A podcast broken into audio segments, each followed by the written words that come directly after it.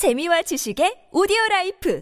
팟빵 안녕하세요. 동물의 세계입니다. 서양에서 맹수의 왕이라 불리는 것이 사자라면 동양에서 맹수의 왕으로 불리는 것은 호랑입니다. 호랑이는 최강의 포식자답게 엄청난 덩치를 가진 인도 들소를 사냥하기도 하며 거의 모든 동물을 사냥감으로 삼을 수 있습니다. 이들이 가장 자주 찾는 단백질 공급원으로는 멧돼지와 사슴이 있습니다. 하지만 성난 멧돼지는 호랑이보다 무섭다는 오랜 속담이 있죠. 멧돼지는 지금도 농가에서 사람들에게 크고 작은 피해를 주고 있으며 몇몇 곳에서는 혹시 마주치게 될까 두렵기도 할 겁니다. 멧돼지들 중에는 가끔 전설 서울로 내려오는 괴물 같은 녀석들도 있는데요. 호랑이는 자타가 공인하는 육상 최강의 포식자이자 산림의 지배자나 다름없지만 거구의 멧돼지들을 상대로도 사냥을 할 수 있을지 궁금해집니다. 그래서 오늘은 호랑이와 멧돼지의 크기와 힘, 무기가 무엇인지 비교해보고 실제 결과가 어떠한지도 알아보려 하는데요. 호랑이가 크고 강력한 멧돼지를 잡아먹는 방법은 무엇일까요? 지금부터 알아보겠습니다. 멧돼지가 무시무시한 악당으로 등장하는 영화들이 종종 나오는 것은 이유가 있습니다. 보통 멧돼지는 몸 길이 90cm에서 200cm, 키 55cm에서 130cm, 체중은 40kg에서 130kg 정도지만 가끔 무시무시한 덩치를 가진 개체들이 나타납니다. 멧돼지 중 가장 큰 종류인 우수리 멧돼지의 경우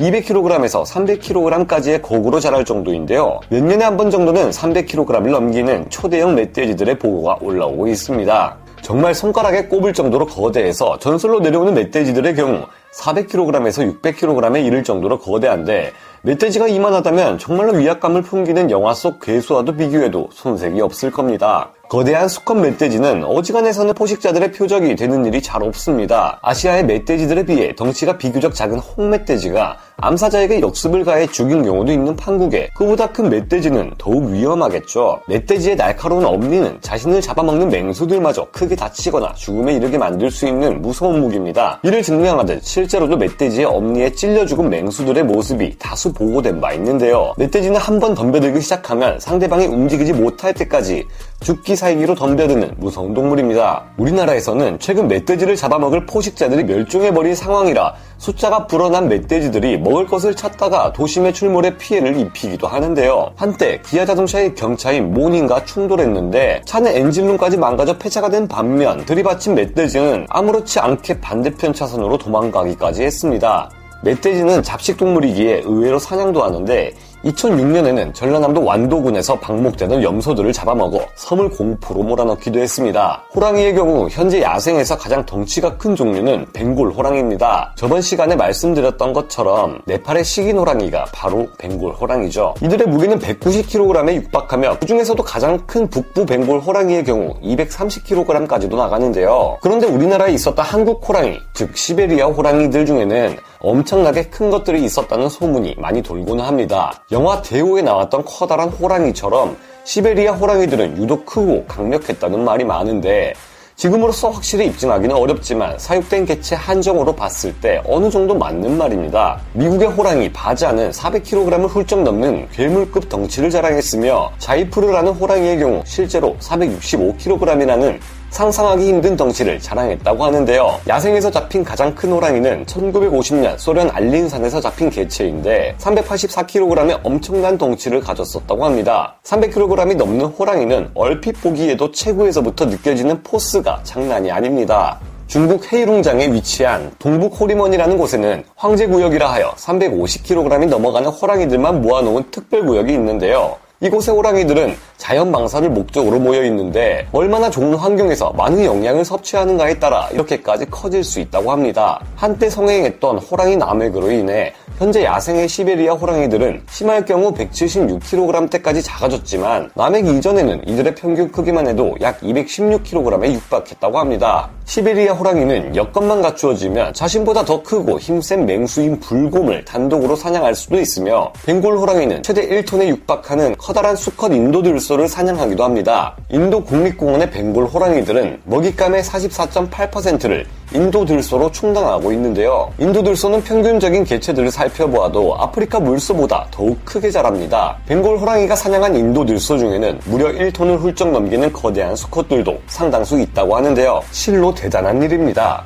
자신이 가진 덩치의 5배에서 6배에 달하는 동물을 혼자서 쓰러뜨린 것이니까요. 자주 볼 수 없는 아주 드문 경우이기는 해도 호랑이가 성체 코뿔소나 아성체 코끼리를 혼자서 사냥한 적도 있을 정도입니다. 호랑이의 가장 무서운 무기는 7cm 가량 되는 송곳니인데요. 이 송곳니로 호랑이는 먹이의 목동맥을 공격해 머리와 신체를 오가는 혈액의 순환을 완전히 차단하는 것이 가능합니다. 호랑이와 같은 고양이과 동물들은 송곳니에 몰리는 힘이 특히 더 강하며 짧은 주둥이를 가지고 있어 송곳니에 작용하는 턱의 힘이 덜 분산됩니다. 또한 앞발로 내려칠 때의 힘은 상상을 초월하는 수준이며 암소 정도 크기의 짐승도 내진탕을 일으킬 정도입니다. 바이나 숲이 우거져 있다든지 울퉁불퉁 불규칙적이고 장애물이 많은 지형에서 호랑이는 누구보다 조용하고 빠르게 움직일 수 있다는 장점도 있습니다. 코끼리 위에 앉은 사람을 공격하기 위해 뛰어오르는 호랑이를 보면 엄청난 점프력에 혀를 내두르게 되는데요. 호랑이는 복잡한 지형에서 빠르게 이동하며 매복해 있다가 순간적인 민첩성을 이용해 사냥감을 기습해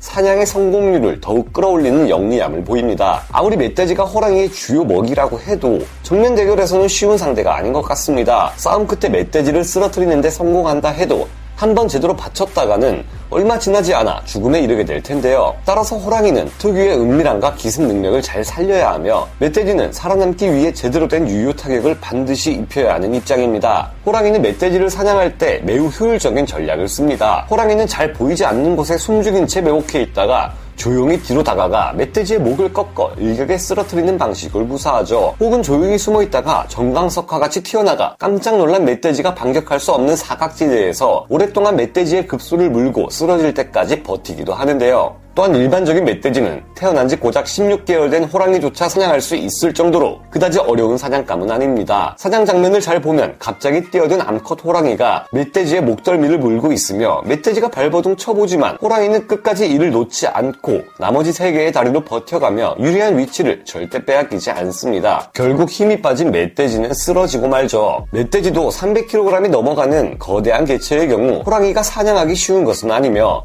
웬만하면 작은 개체를 노리려 합니다. 하지만 호랑이 또한 200kg에서 300kg에 가까운 거구의 포식자이며 단독으로 1톤이 넘는 인도 들소를 사냥하기도 합니다. 드문 일이지만 기습을 통해 인도 코뿔소의 목을 부러뜨려 제압한 적도 있는 만큼 멧돼지에게도 그렇게 할 수 있습니다. 멧돼지 또한 후퇴를 모르는 무서운 괴물이지만 호랑이는 이를 뛰어넘는 최강의 포식자가 아닐 수 없습니다. 이제는 이런 호랑이를 야생에서 볼 수 없다는 점을 생각하면 한편으로는 잡아먹힐 일이 없어 다행이라는 생각이 듭니다. 하지만 호랑이가 없어서 멧돼지들이 사람들과 충돌을 일으키고 있으며 한반도의 상징이나 다름없었던 한국 호랑이를 이제 볼 수 없다는 것을 생각하면 아쉽기도 합니다.